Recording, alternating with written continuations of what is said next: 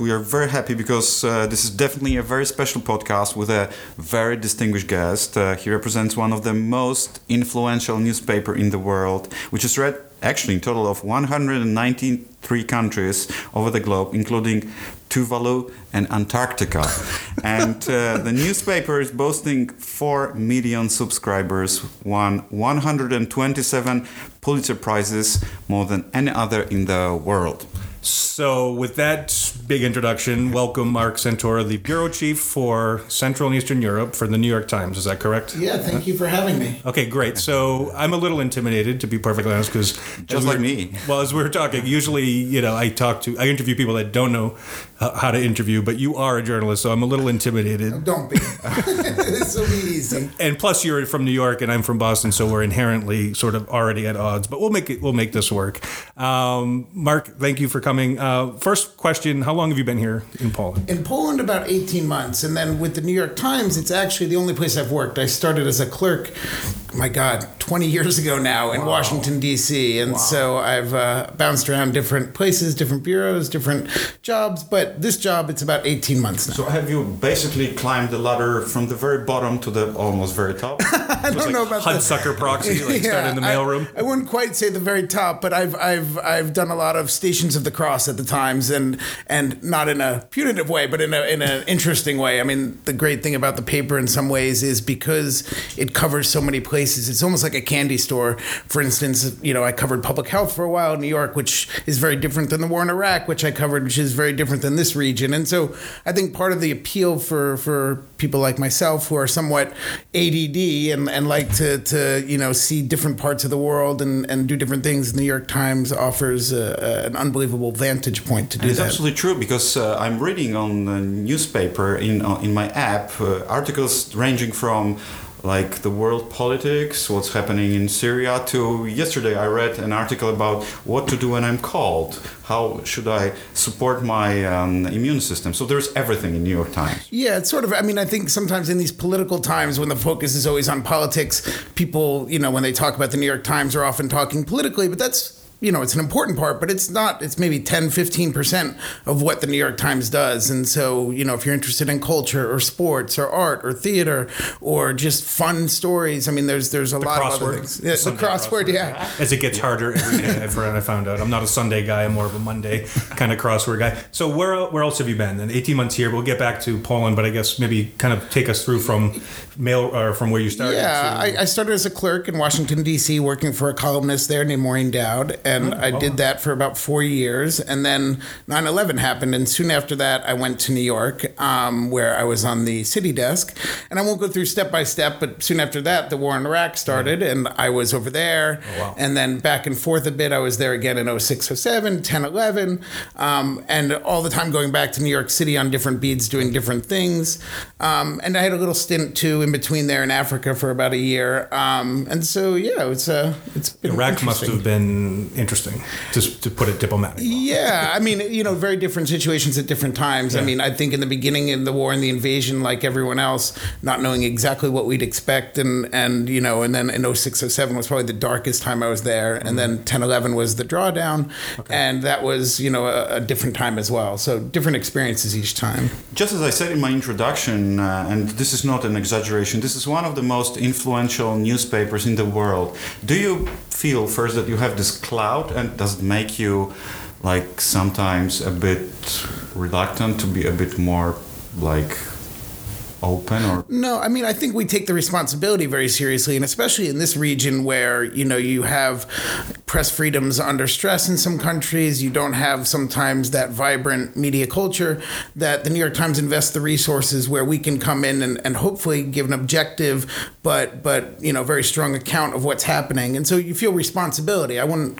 call it necessarily pressure, but but you're aware of, of the responsibility that that goes with that of getting the story right.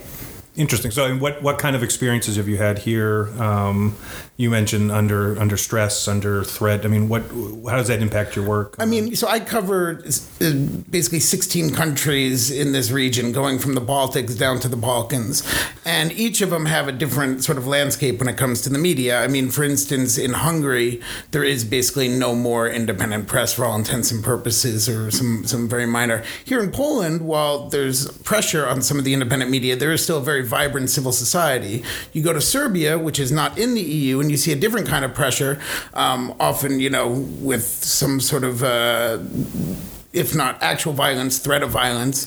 And then you go down to Slovakia, for instance, where we saw the young journalist murdered there who was looking into corruption. And and you know, so it's it's hard to, to generalize sure. in a region, but I think there's different stresses and different pressures, and not the least of which is just that we're all facing is financial. It's it's yeah. not easy for you know old legacy media or print media to to make money these days. So how does that? I mean, that's a good question, and it's, and it's one of the questions I was meaning to ask. Is I mean, we all know the pressure pressures of the media, the digital media subscriptions.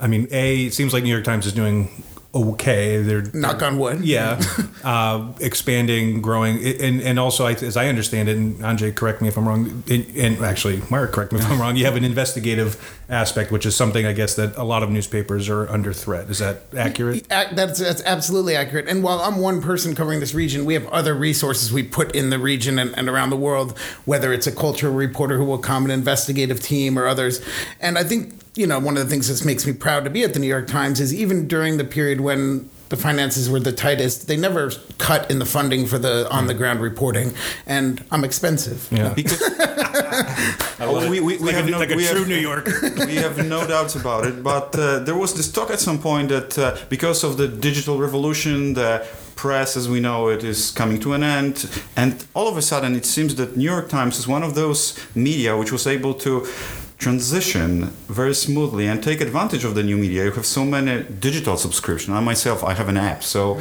you are now better off with the digital than before? I mean, yeah, I mean, absolutely. But from the inside, I don't know how smoothly they would say. But but I think they made a decision very early on that that it's the platform platform agnostic. Whether you get the news in the newspaper, on your app, or you know on your Kindle, whatever it may be, it doesn't matter as long as you're getting the product. And then they've been trying to figure out a way to marry that with how do you make money from it. And so I think you know me personally, I think in this environment where fake news and trying to find trustworthy sources is harder and harder, the reputation and brand of the New York Times is more important than ever, and so that helps. And I think, and I would imagine they put resources in investigation because it, it might not necessarily add it adds value in overall. I mean, it's expensive, but it, it, it does contribute to the brand, to that sort of quality control. Yeah, of, I mean, they often talk about authenticity, the, the, things that you can only find in the New York Times, the right. kind of thing that, again, this is not so much what I do since I'm more of a, a, fireman often, but in some longer enterprise. But you know, they'll have a reporter. You know, they had reporters looking for over a year at, at President Trump's taxes, for yeah. instance.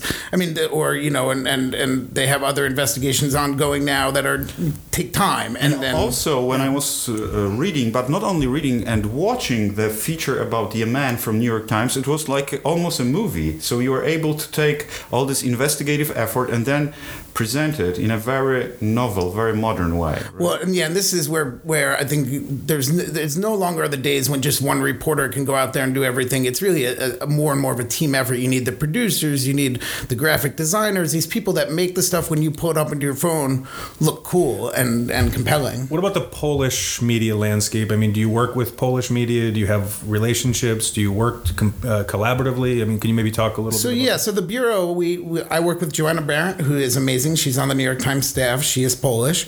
Um, and when I'm traveling and even when I'm not, she really is the resident expert on all things Polish. And then we, you know, I'll, I'll meet and talk to, for instance, I was talking to the editor of uh, Gazeta Wyborcza. I'm horrible at pronouncing Polish names. But That's part of the test. that was a very good pronunciation. This, this, is what we do. We put you in the torture chamber. So, but I, you know, I'm meeting with him. I'm always interested in what's happening in the in the because it's part of the story of Poland. And yeah. so, you know, one of the challenges here often for international media in this environment is this you know there are some governments who are less open to talking to us and and they come at us with a level of suspicion um, and you know we just have to work through it and try and convey where they're coming from as well even if they don't want to sit down and talk with us And even if uh, they are reluctant, is the New York Times brand a door opener, just like CNN is a door opener to many Or a door politicians closer. who would yeah, not it- otherwise talk, It, right? it can kind of go both ways. I mean, I think you know, I, I mean, you know, again, without being too too political in, in this, I would I would say there are some leaders in the region here who don't see any gain from talking to the New York Times. They think you know the only it, it, from I think they're wrong. I think you know it, it's invaluable to have everyone's perspective in a story, but they you know for their purposes they feel like it can only can only lead to some sort of trouble. So 18 months here. Uh, what are your impressions of Poland? I guess culturally, not professionally. I guess we could go back to that. But like, what's your first impression? 18 So months. I arrived in the winter, uh, 18 months ago. Which so, the- first right now. yeah, first impressions were I, I was surprised by how early the sun went down, and it and it, and Warsaw as a city, I've grown to really really like it, but it doesn't. It's not uh, like some of the other cities I travel to. It doesn't open itself up to you easily. It Mm-hmm. takes some discovery, but once you do that discovery, it's really rewarding, and I think it's got a very vibrant, more vibrant cultural scene than I've seen. You know, I had some correspondents who had been here years ago and they came to visit and you know they were here in the 70s or 80s or even the 90s and they were shocked by just the transformation they've Would you say Warsaw, uh, the Yeah. New York Times of the Central Eastern Europe? Is Warsaw Yeah, as a city Yeah. I mean I think as a city it's it's definitely the I I don't know what the right the right word would be here, but it's it's got a lot of uh, of energy behind it, and I think you know sometimes when you think about Poland, is Poland going to be opened up to Europe or closed to Europe? I mean, Warsaw feels like a European city. And have you traveled around the country at all? Yeah, so I, you know, we I took some trips to the east again, working on political stories, trying to find where PiS's base of support is. Um, traveled obviously to Gdansk and Krakow and these places, um, and again, I think the thing that I'm always sort of struck by about Poland is just trying to always put it in the context of this is. This place 30 years ago was a different world. And I mean, always keeping that progress in mind. Is that coming through? I mean, I, I read the headlines, I read the, I, I watch the media. I mean, sometimes it's interesting to see how the West portrays, lack for a better word, Poland, because and I know it pretty well, and then I see it in the in, in the in the press. Uh, how do you see it being portrayed in in the broad? I mean, I know that's a very tough question. Yeah, I mean, broad well, question. not not just in, in the U.S. audience, but I think Right. for you know, I had a colleague from Germany coming through the other day. I mean, I think, look, it's always tricky. The the things that get written about often are the things of the moment and in the news. And if all you were reading about Poland were the political stories, you might think that all people talked about here was immigration and gay rights, and and those are two very important topics. Or the but- forest. yeah, or the forest. But so they're, and these are all important topics. But again, I think, you know, broadly, I, I think most people focus on themselves and don't think think about, you know, elsewhere. So I think, Sure. yeah, I, I, I couldn't guess how other people. I mean, I know. I mean, I know my own experience with Poland, and, and, and I've been in the U.S. I mean, it feels like I think the, the perception of Poland, even in the United States, especially, has changed in the last 20, 30 years. I don't know if the story is completely getting out. I think there's still more work to be. I- not work, but I mean, more uh, prom- promotion, I guess. I think for people who are aware of Poland, I think that it, it is, and I think, but I think even for those who are, like I said, I had colleagues who had been here, you know, and, and read about Poland, but coming here and seeing, you know, especially in the last eight to ten years, just it's just again, I wasn't here, so I'm using them as guidance and other Polish friends and, and people I've met. But I think, you know, I think it's it's pretty stunning, particularly in, in the cities. right. I know that Scott has already mentioned about it and touched upon it, but I was just to, to ask one more this question because I'm very interested in that.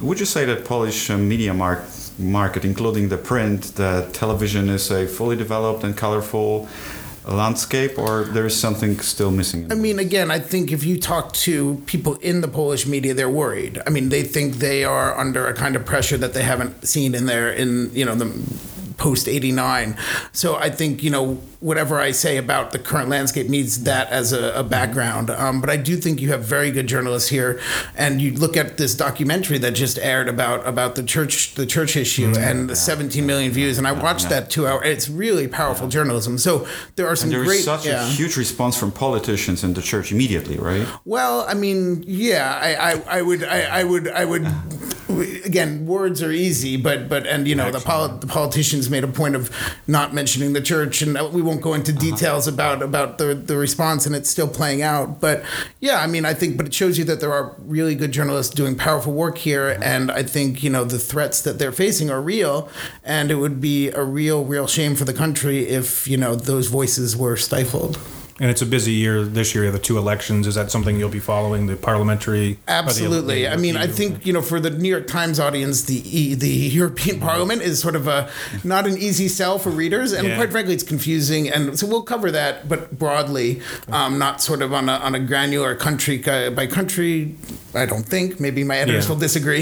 Is it more Um, trends and yeah, and just what of- are we learning from it? But I think this election coming up here in October, and this is not my personal opinion, but what experts and analysts tell me is perhaps the most important election in Poland since '89. So yeah, I mean they think the country, and again, I, without you know, without going into specifics.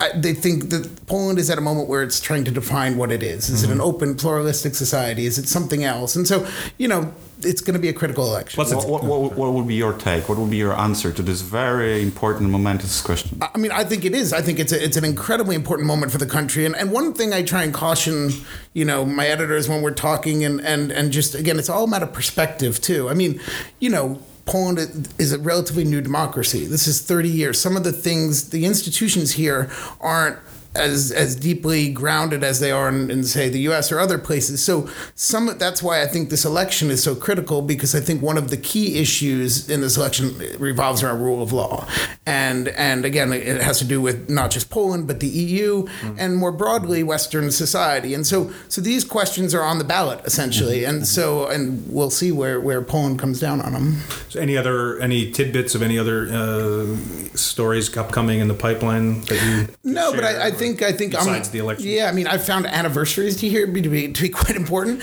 and we have a, a few big ones coming up. I think the 30 year uh, of anniversary. free election. That's what. Yeah. That's also that was a big very for good- us, yeah, Good, good question, Scott. Because there is this anniversary coming uh, in a couple of days in Gdańsk, and the whole world is going to converge in Gdańsk because it will be the 30th anniversary Right. of the first partly free election in Poland, Right. 1989. Right. Are you going? So to we don't. So what we would, what I'm going to try and do is we don't cover the anniversary as just sort of stenographers, but to try and find a story that would run around that that time that would explain. Okay, here's Poland today. Here's how it got here, and mm-hmm. these are the divisions that you know have emerged since that time of 89 and i think a lot of the figures and characters you see on the stage today you know we're all around in 89 and, and some of them can't even sit down for dinner together. So I, I mean i find that dynamic fascinating. And so for my purposes that's where anniversaries are useful. It gives you a mm-hmm. chance to step back.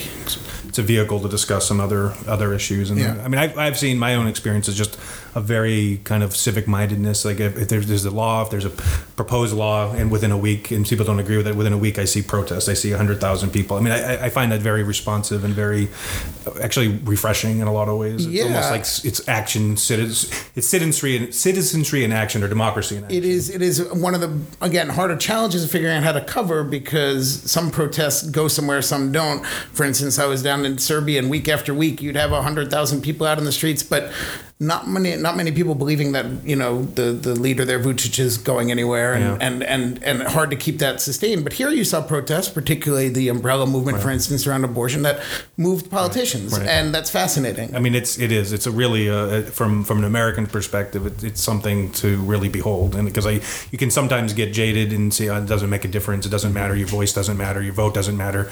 And I've been very very pleased to see sort of the not only the, as you said the the action but the reaction and that give and take, which is really the essence of democracy. You know, so that's that's been refreshing. Just on a, a little bit more pl- practical um, uh, level, you, you said you- you're covering 16 countries. Doesn't mean that you are traveling all the time, that you are like, it's like your New York Times uh, small travel office here for you in, in Central Eastern Europe. so I mean, it's that is in my first year finding the balance is is the hardest part. And there are some stories you know you have to do. There's some events that happen that you have to do. The, the but I want to spend a lot. I think Poland is a really important story, and so I'm trying to spend at least you know no firm rule, but at least thirty percent of my time, 25, 30 percent of my time in Poland because I think this year is so important for the country. Do you have a, a term here, or how does that work? I mean, what's So the- your? I mean, the general expiration date, so philosophy. I mean, this is um, a bit old school, but the general philosophy in the past had been, you know, for for bureau chiefs or, or foreign correspondents, three to five years in a place. The first year you're learning. The second year, you know, you're starting to get your feet under you. The third year, you're kind of an expert. By the fourth year, maybe you're getting a little tired and not as interested in the curious things. In the fifth year, time to go. But I, that's there's no hard and fast rule. Pretty much like a like an ambassador or a diplomat. You- First yeah, I wish I could stay five years. I'm, I'm, I'm at my third year. You're and I'm, working on it, Scott. I'm, I'm, I'm not an expert, but I'd love to. What is stay. your what is the typical tour about for you three guys? years for Poland? Yeah. But so do you have it set, or is it kind of a? it's you know when you come in what you're. Oh, you your do? expert- well, for oh. most for most people, Okay. there's different different agencies. I won't bore the listeners with all the different agencies and different people and sections, but three years is basically the for, for Poland. For other countries that are maybe not as desirable, maybe two years. And you for- got language training before coming? Yeah, I did. Yeah, troszeczkę. I try. I, I, I Oh, he's modest. When I speak speak Polish, I, learn. I I feel bad for the listeners, so I try not to torture them too Yeah, much. but- no, it is one of my regrets. I mean, because I cover so many countries, every time I learn a little bit of Polish, I'm off somewhere else with a Yeah. more difficult language than Polish, even. And It's a challenge. So, yeah. Do you work with? Um, do you interact with the Russian uh, bureau chief? Or So I mean, we all we all you know we communicate obviously, um, but uh, and so yeah, I mean, I imagine that's a, a key bureau. Yeah, no, I mean, and, and, and for Poland, you know, talking to, to our folks in Germany and, and, you know, our main foreign editors are based in London. I mean, you know, we try and always keep the, the bigger picture in mind. Um, but yeah, so it's, and luckily I don't have Ukraine in my territory, so I don't have to. to That's where I'm going next, so I can uh, I can maybe introduce I can meet your uh, your counterpart there when I go. but that's out of the Russia Bureau. So, so, okay. Oh, so so it's yeah, so they cover that out of Moscow. interesting. Marc, now uh, for a fundamental question. After more than 20 years at the New York Times, can you say with full conviction this is the best job in the world, the most exciting, the most fascinating? I say my job is the best job in the world. I, I, I wouldn't speak for everyone else, but no, it's it's amazing, and and quite frankly, you know, it's it's still run by a family who gives resources and provides not just the, the money, but you know whether it's things around safety or other concerns. You're They're really referring good. to Mr. Sulzberger, Yeah. who's like a new young CEO who is not even 40, if I'm right. Right, whose whose father was the publisher before and, and the grandfather before, and so, but they they're just committed to, to they they understand an essential truth, which is what makes the New York Times is the journalism, whatever way we convey it, whether and whether it's new forms of storytelling, whether it's videos or graphics or other things, at the core of it is trying to tell a story about the world. I think that's a good place to stop for today. Um, Marc, enjoy your rest of your time in Poland. Thanks for stopping by. Um, Thank you. That was a great honor and Great, great well, pleasure. thank you both. Good luck, yeah. And uh, tune in for the next episode of Marikava. Take care. Thank you.